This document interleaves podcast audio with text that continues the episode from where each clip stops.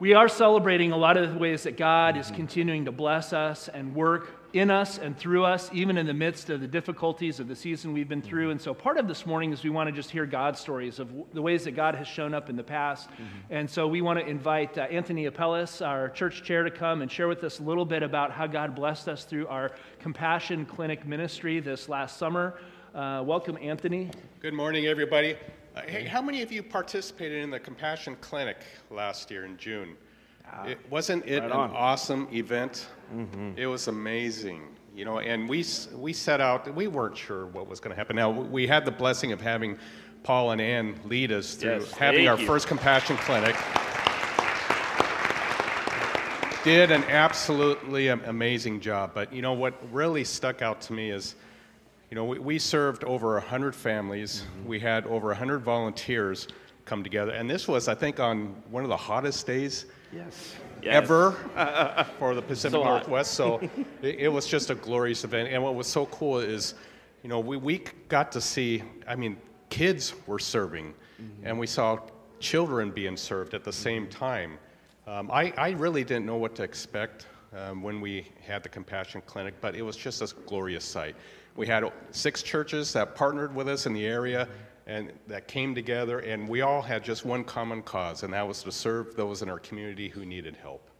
And it's where, you know, denomination lines were erased, and we served as one body of Christ. It was just a beautiful thing to be a part of. You know, and we got to see doctors here, and we had, what was it? We had dentists here, of course, but we had massages. We had massage therapists, chiropractors. I mean, we had really a whole host of service providers here on site. Food Bank participated. We handed out food to those who were dealing with some food insecurity, so we were able to fill that need as well. So really just able to be the hands and feet of Jesus.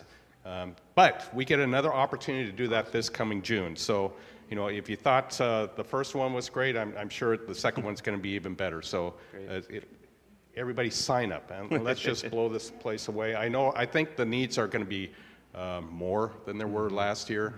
Hopefully we won't reach record temperatures on that specific day or that day that we're going to serve. But yeah, please sign up, and it's just an amazing experience. I recommend it for everybody in the family. Awesome. Thank you, Anthony. Thanks, Anthony. You know, that's worthy a round of applause for sure.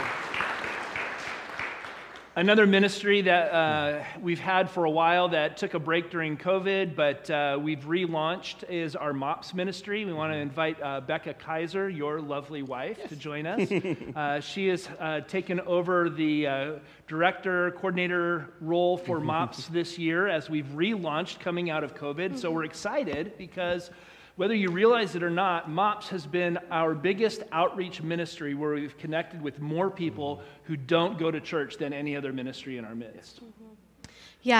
Going into planning, relaunching MOPS, we really took a lot of time to pray about and think about and kind of survey the need. A lot of the parents that are in our program now are new parents, and so their experience of parenting has 100% been in the pandemic. The entirety of their pregnancies or their children's early lives are the last 2 years. So ministry to them looks a lot different.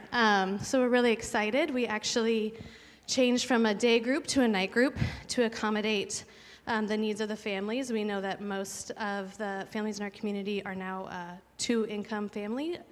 So being able to offer a group at night in Sumner is huge. And we've had really great response to that. And actually I have families waiting to join once we get childcare. So I think the Lord is leading us in the right direction there. Very cool. What would you say might be some of the ways from your perspective that our MOPS ministry has really enabled us to be a blessing to the community around us? Well, I think for one, definitely reaching a demographic that we haven't before. Not only are a lot of our moms working moms, but most of them have not been plugged in any way to any Christian community since they become a parent, which is huge. To not have had any words of hope about Jesus or connection to other moms or families. So that's a huge thing. And then we've also been able to partner with local organizations like Mother to Many and some other things who are currently feeding 300 teens in Sumner every week. So that partnership is something that we really value for families with older kids too. Awesome. Thank you so much. We're excited for what God is doing in our renewed MOPS ministry. Yeah. Thanks, Becca. Thank you,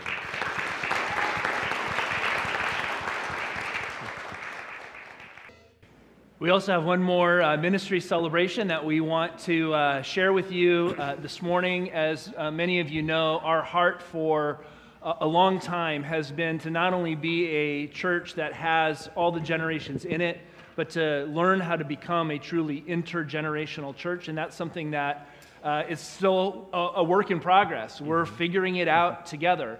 But God is at work in our midst, and there's another place in our church that's been around for a long time. That's the enrichment group. Yeah. And we want to invite Ann Robinson, who's on our worship team, playing the violin this morning, and also Vanessa Kroos, who is on staff as our bookkeeper to come. They are both part of enrichment, and Joanne James as well.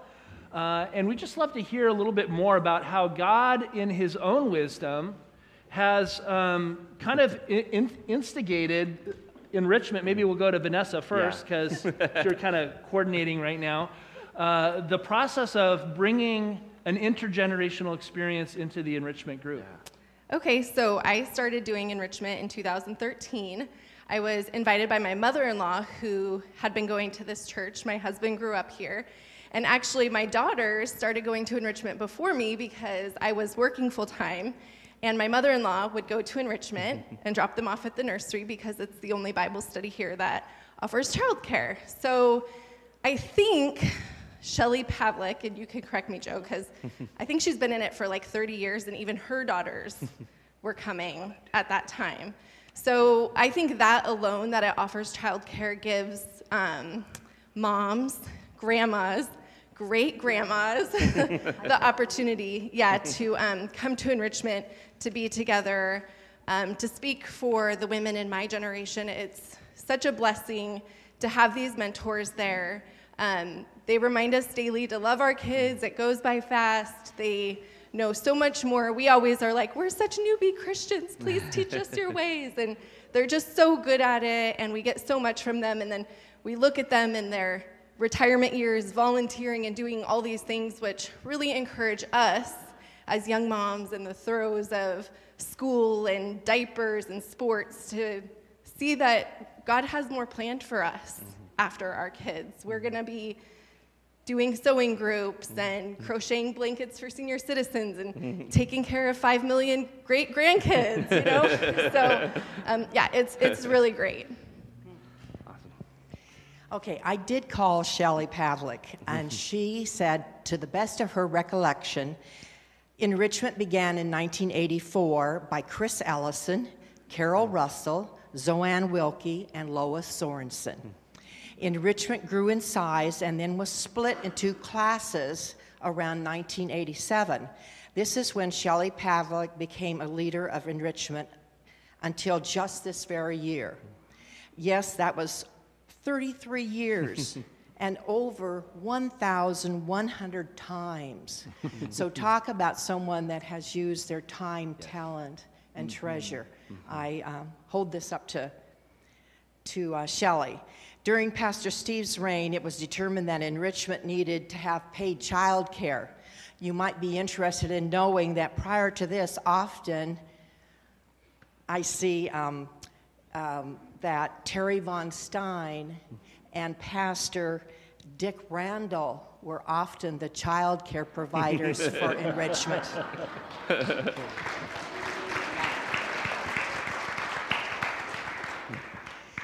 With enrichment providing child care, this class has been able to welcome many, many young mothers and babies. And I would have to say that's the biggest group that drops out from our class. They start out as days old, and then usually about 1 or 1 and a half, they just leave. They leave our group. Yeah. But luckily, they just go down the hall. Enrichment studies has always been very biblically based and usually comes with homework and a video. And I so admire the mothers that can go home with a lot of homework to do in some of our classes. Agreed. So I really admire that about our young mothers, that they put a real big effort in. I think we enjoy hearing the women's perspectives on many of the studies and the Bible verses, because they have such a different perspective on, sometimes it's the same Bible verse, and then us more seasoned moms come in and say, well, this is our perspective on that. So that's really cool. And now we are so grateful that Vanessa Kroos has stepped in to be our leader of enrichment. I found it interesting that according to a dictionary, it says enrichment means the action of improving or enhancing the quality or the value of something or someone. And in my heart, this definition perfectly describes our group. Awesome. Well, first of all, I make a correction. I only have 11, so not millions. And a lot of what has been said, but I'm going to say it anyway. I was raised in an intergenerational family. One grandmother lived with us, and the other two were a block away, and we always ate Sunday dinner together. So I really benefited from this. I saw the godly actions in their lives, and I benefited from this and also from the conversations with family and friends. Things such as the firing of a Model T Ford, boats and fishing, events that happened that week, sermon, scripture, and praying and talking about our missionaries, many of whom had been in our home. Our church also had a number of people in every age group. I have especially enjoyed enrichment because of that. We love the different perspectives and the different places that we are in our lives. We remember our own lives when we hear the young mothers talking. It strengthens us in our walk with the Lord when we hear how they're growing in their walk with the Lord. Our varied places in life and perspectives make for lively discussions. There's real trust in the group, and we share our problems and trials and then pray for each other during the rest of the week. Speaking for myself and the older women, we love it when a newborn comes to Bible study for the first year. That makes Bible study extra special. We all would lose something precious if the younger women were not there to share with us. We count on them to add and enrich our lives. Awesome. Thank you so much.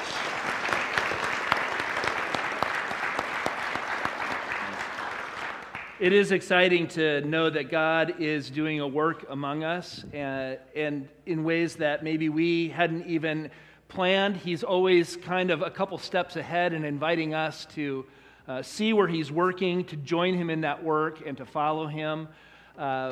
We've been talking in this new season through a couple series of Know Your Why and Live Your Why about how we can begin to understand God's call on our faith community, as a call to each one of us individually, and how God is inviting us to use our time, talent, and treasure in service to his kingdom and to multiply the gifts that we bring him for his glory and not for our own. I want to talk a little bit about that more today. As most of you know, we have some big decisions to make in our annual meeting after the service. And so part of the heart that we want to cultivate, hopefully, is a heart of mutual discernment and unity before God. We, as a congregation, need to be sharing openly and honestly where God is working and what we discern God is saying to us, so that collectively we can feel confident that when we make decisions together, we do it because it's God's leading and not because of our latest or greatest idea or the, latest church growth strategy.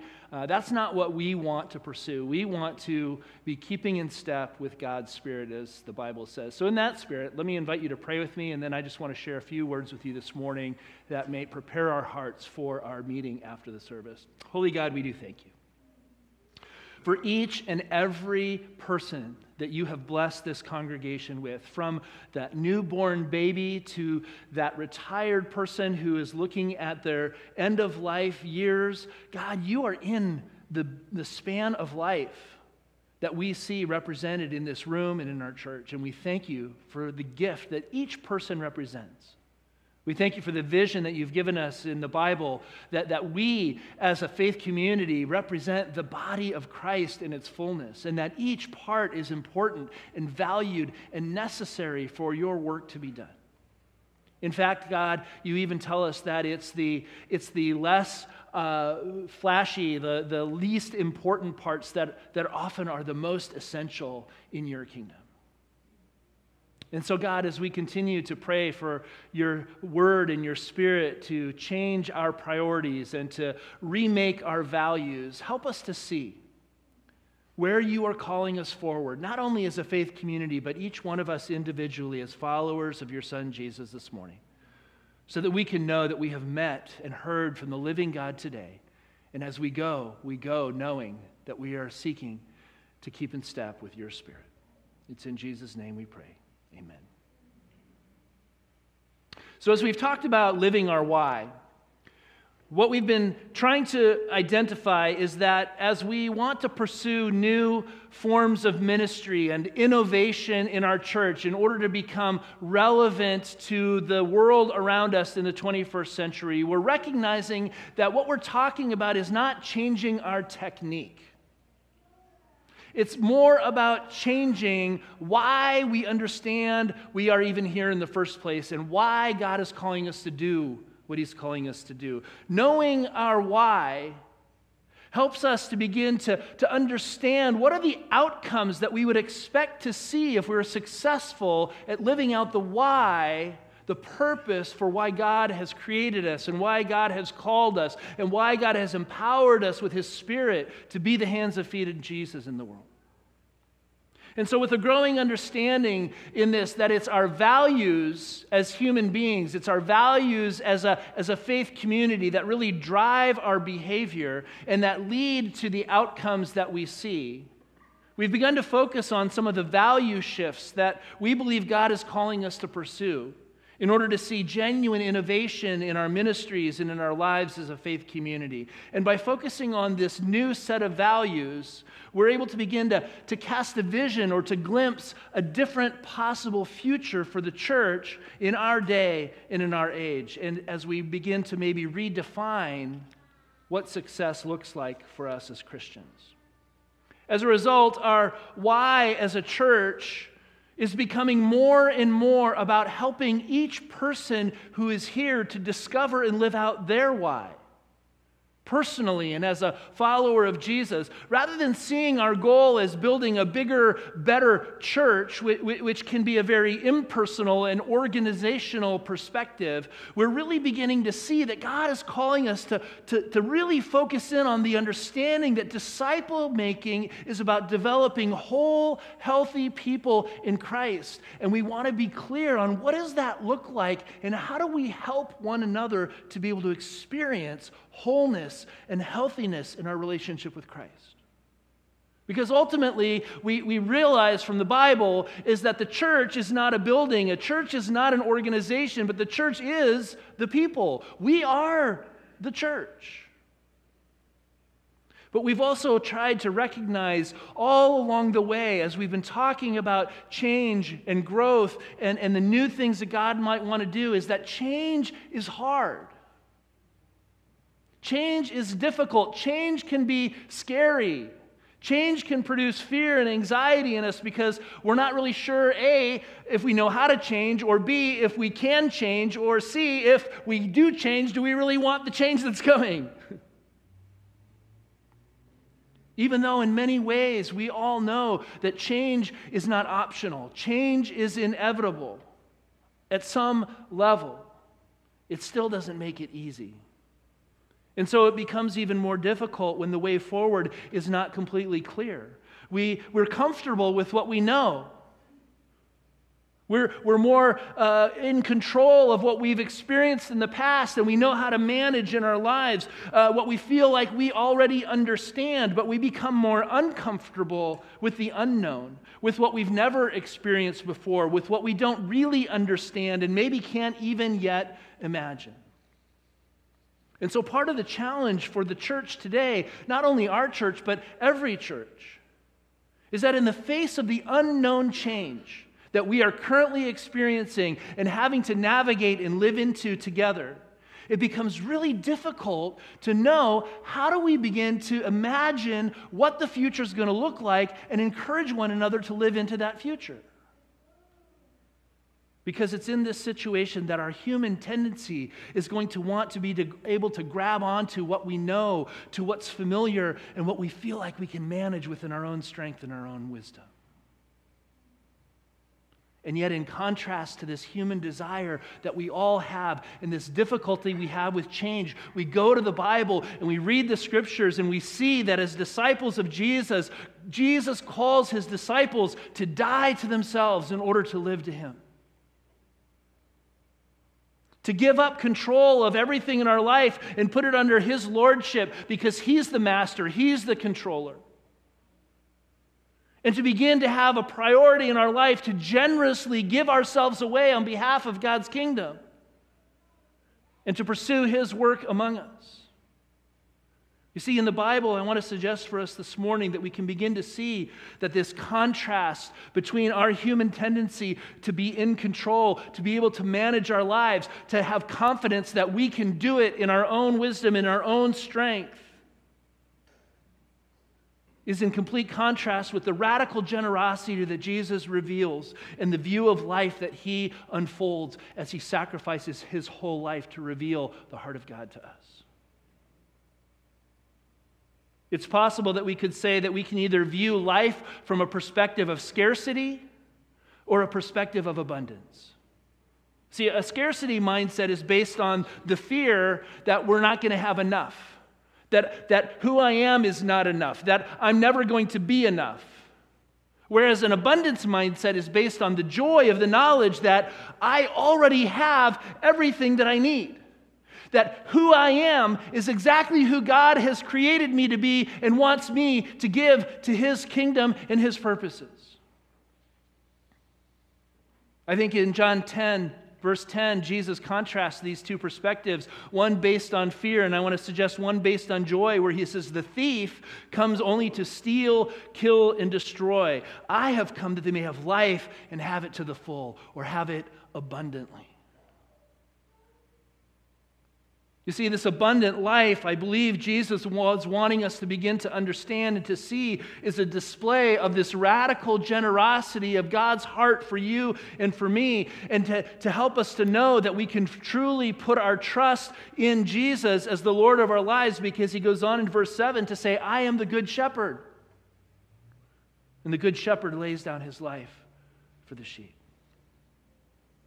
I read an article online by career coach Jennifer Bisser that says, an abundance mindset is believing that you have all that you need in life to feel fulfilled, happy, and empowered. Anybody there? You feel like you have all you need in life to feel fulfilled, happy, and empowered. Abundance means knowing that you are enough and that you will have enough. It's a feeling of excitement and positivity and hopefulness in life. Scarcity, on the other hand, she says, is the state of being or feeling without or not having enough of something. A scarcity mindset is the belief that you need something more to have a happy and fulfilled life. This mindset can be driven by fear and anxiety and can block one's ability to feel hopeful or to envision life full of possibilities. Scarcity keeps you small and quote-unquote safe. And yet it obscures positive thinking and personal expansion. Now, I don't know if she's a Christian or not, but I think it applies. Right? As we've been learning in our Ecclesiastes series called Chasing the Wind, which we'll pick up again next week, in this scarcity mindset that I think we could apply to the teacher's goals in the book of Ecclesiastes is what drives us to feel this need to strive and to work hard to try and produce something with our lives that's going to bring profit or gain and ultimately make us happy and feel fulfilled in life. Ultimately, all of that is somehow an attempt to try and control life in order to make it work to our advantage, to make it work towards our ends. Yet paradoxically, what we also see in Ecclesiastes, and we can see in the world around us if we look and we evaluate the culture of the mindset of scarcity, is that it's what leads us to human envy and greed in our life. And what we discover is that as wealth and prosperity and success increase, it only increases our worry and our anxiety and our need to feel even greater control in our lives. The more we have, the more we want. And the greater the need we feel to try and make sure that we don't lose what we already have. All the while, the teacher tells us none of it ever brings contentment or peace or satisfaction in living. I think this is the mindset that Jesus wanted to address with his disciples, this mindset of scarcity. If you remember the story in Matthew 14, beginning in verse 13, it says, when Jesus heard what had happened, he withdrew by boat privately to a solitary place. Hearing of this, the crowds followed him on foot from the towns. And when Jesus landed, he saw a large crowd. He had compassion on them, and he healed their sick. As evening approached, the disciples came to him. This is a remote place, and it's already getting late. Send the crowds away so they can go to the villages and buy themselves some food. And Jesus replied, they don't need to go away. You give them something to eat. We only here have 5 loaves and bread, 5 loaves of bread and 2 fish, they answered. Well, bring them here to me, he said. And he directed the people to sit down on the grass, taking the 5 loaves and the 2 fish, and looking up to heaven, he gave thanks and broke the loaves. Then he gave them to his disciples, and the disciples gave them to the people. They all ate and were satisfied. And the disciples picked up 12 basketfuls of broken pieces that were left over. The number of those who ate was about 5,000 men, besides women and children. You see, I think what Jesus was wanting his disciples to know, and what he wants us to also understand, is that rather than viewing life from a mindset of scarcity, which always leads us to fearful anxiety and a need to control in our lives, Jesus invites us to view life through a lens of abundance, which leads us more to a stewardship mentality that invites us to put everything that we have and everything that we are into the hands of Jesus. Even our limited resources, God says he can use and he can multiply for his purposes if we simply trust in him. You see, the Bible tells us that we're serving a king who has abundance at his disposal. After feeding the 5,000, which again, if you add the women and children, scholars suggest was probably more like 10,000 people, there were 12 basketfuls left over. It's as if Jesus is saying, even the leftovers of God's kingdom are vastly greater than the scarcity that this world offers. Now, I think it's important that we call out here that abundance in the Bible is not a prosperity gospel that says if you just give enough, if you just have enough faith, that God will bless you and he's going to make you rich. That's not what Jesus is saying here. Abundance, Jesus is telling us, is seeing that what we already have and who we already are is enough for whatever Jesus is asking us to do. As our Lord and as our King who came to show us the abundance of God's heart for us, Jesus tells us that if we entrust what we have and what we are for the purposes of his kingdom and into his hands, he will be able to supply the increase that is needed for us to accomplish whatever he calls us to do. Now, the story of abundance in the feeding of the 5,000, I believe, is contrasted in the gospel story with the scarcity story of the rich young ruler. You remember that guy? Luke 18, beginning in verse 18. It says, a certain ruler asked him, good teacher, what must I do to inherit eternal life? Why do you call me good? Jesus answered, no one is good except God alone. You know the commandments, do not commit adultery, do not murder, do not steal, do not give false testimony, honor your father and mother. All these I have kept since I was a boy, he said. When Jesus heard this, he said to him, you still lack one thing.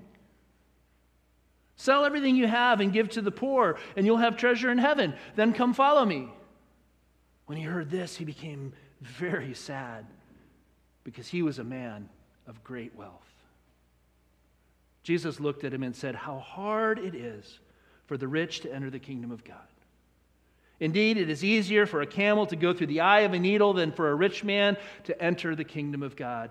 Those who heard this asked, who then can be saved?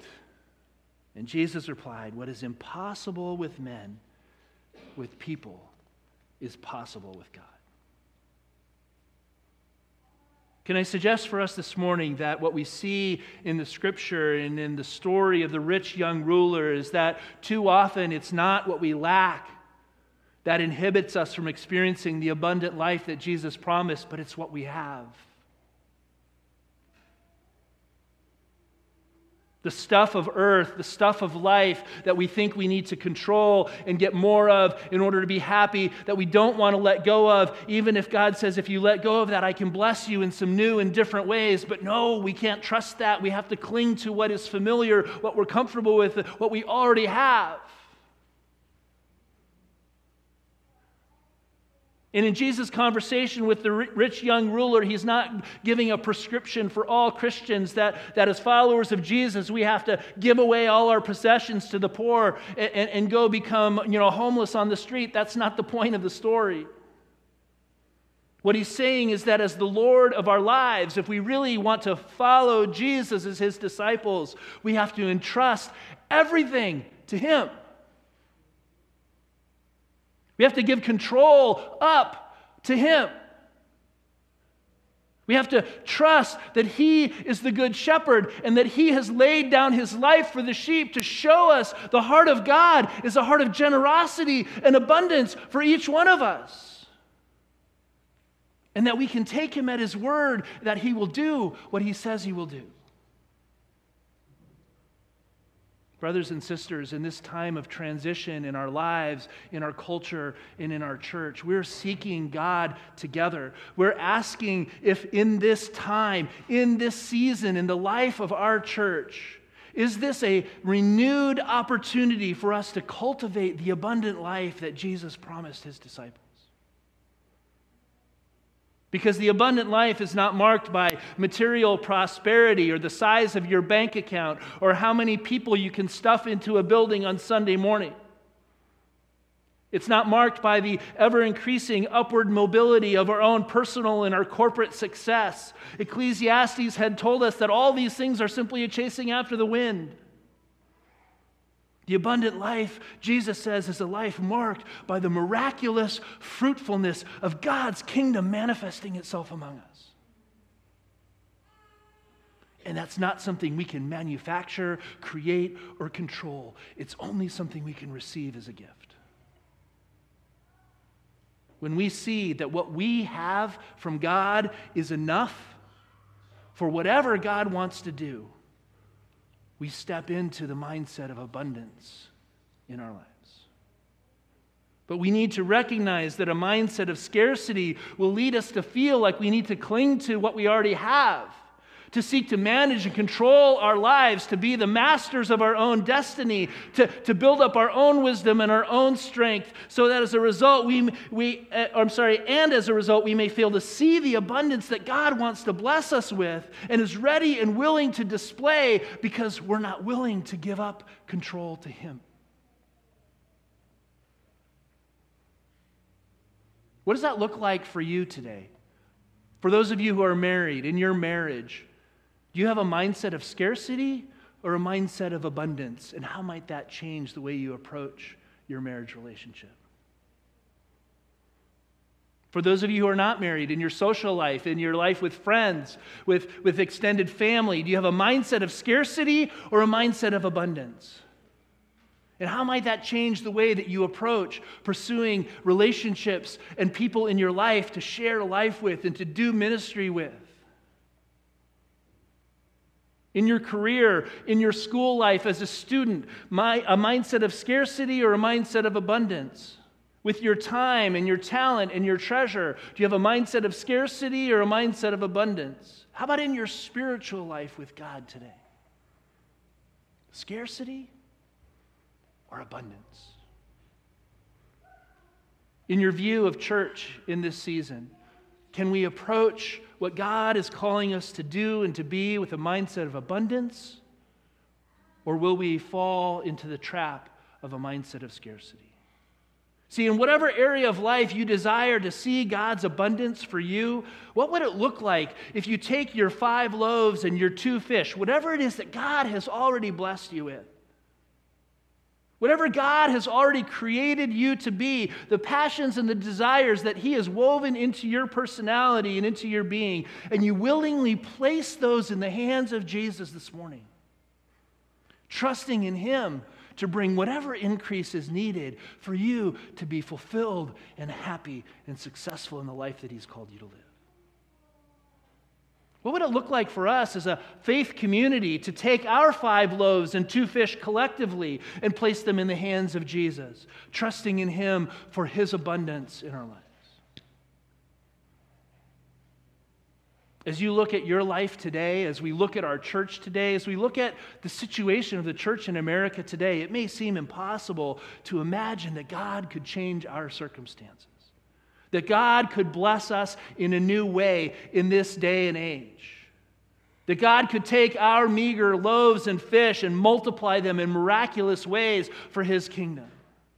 Yet Jesus says, what is impossible with man is possible with God. Amen? Amen? And I think that's the point. That's the point of the life of faith. That's the point of Ecclesiastes that the teacher is trying to help us understand. It's the point of being a part of a church, that without God, the abundant life simply isn't possible. But with God, the sky's the limit if we put our trust in Him and allow Him to bring the increase. I want to close today with Paul's prayer for his people from Ephesians chapter 1, verse 17 to 19, where he says, I keep asking that the God of our Lord Jesus Christ, the glorious Father, may give you the spirit of wisdom and revelation so that you may know Him better. I pray also that the eyes of your heart may be enlightened in order that you may know the hope to which He has called you, the riches of His glorious inheritance in the saints, and His incomparably great power for us who believe. I want to invite the worship team to join me as we pray for God's blessing and God's Spirit. Heavenly Father, we thank You for this day of celebration where we acknowledge that You have not abandoned us or left us, but You are here, You are present, You are at work, and You are calling us forward as followers of Jesus to be His disciples. God, as we gather together today after the service and as we bring our honest hearts and minds and we share and we discuss, we just pray for Your wisdom to manifest itself among us. Our heart, God, is simply to say yes to You and to follow the prompting of Your Spirit, trusting that You will provide whatever we need to see Your mission fulfilled. We ask this in Jesus' name. Amen.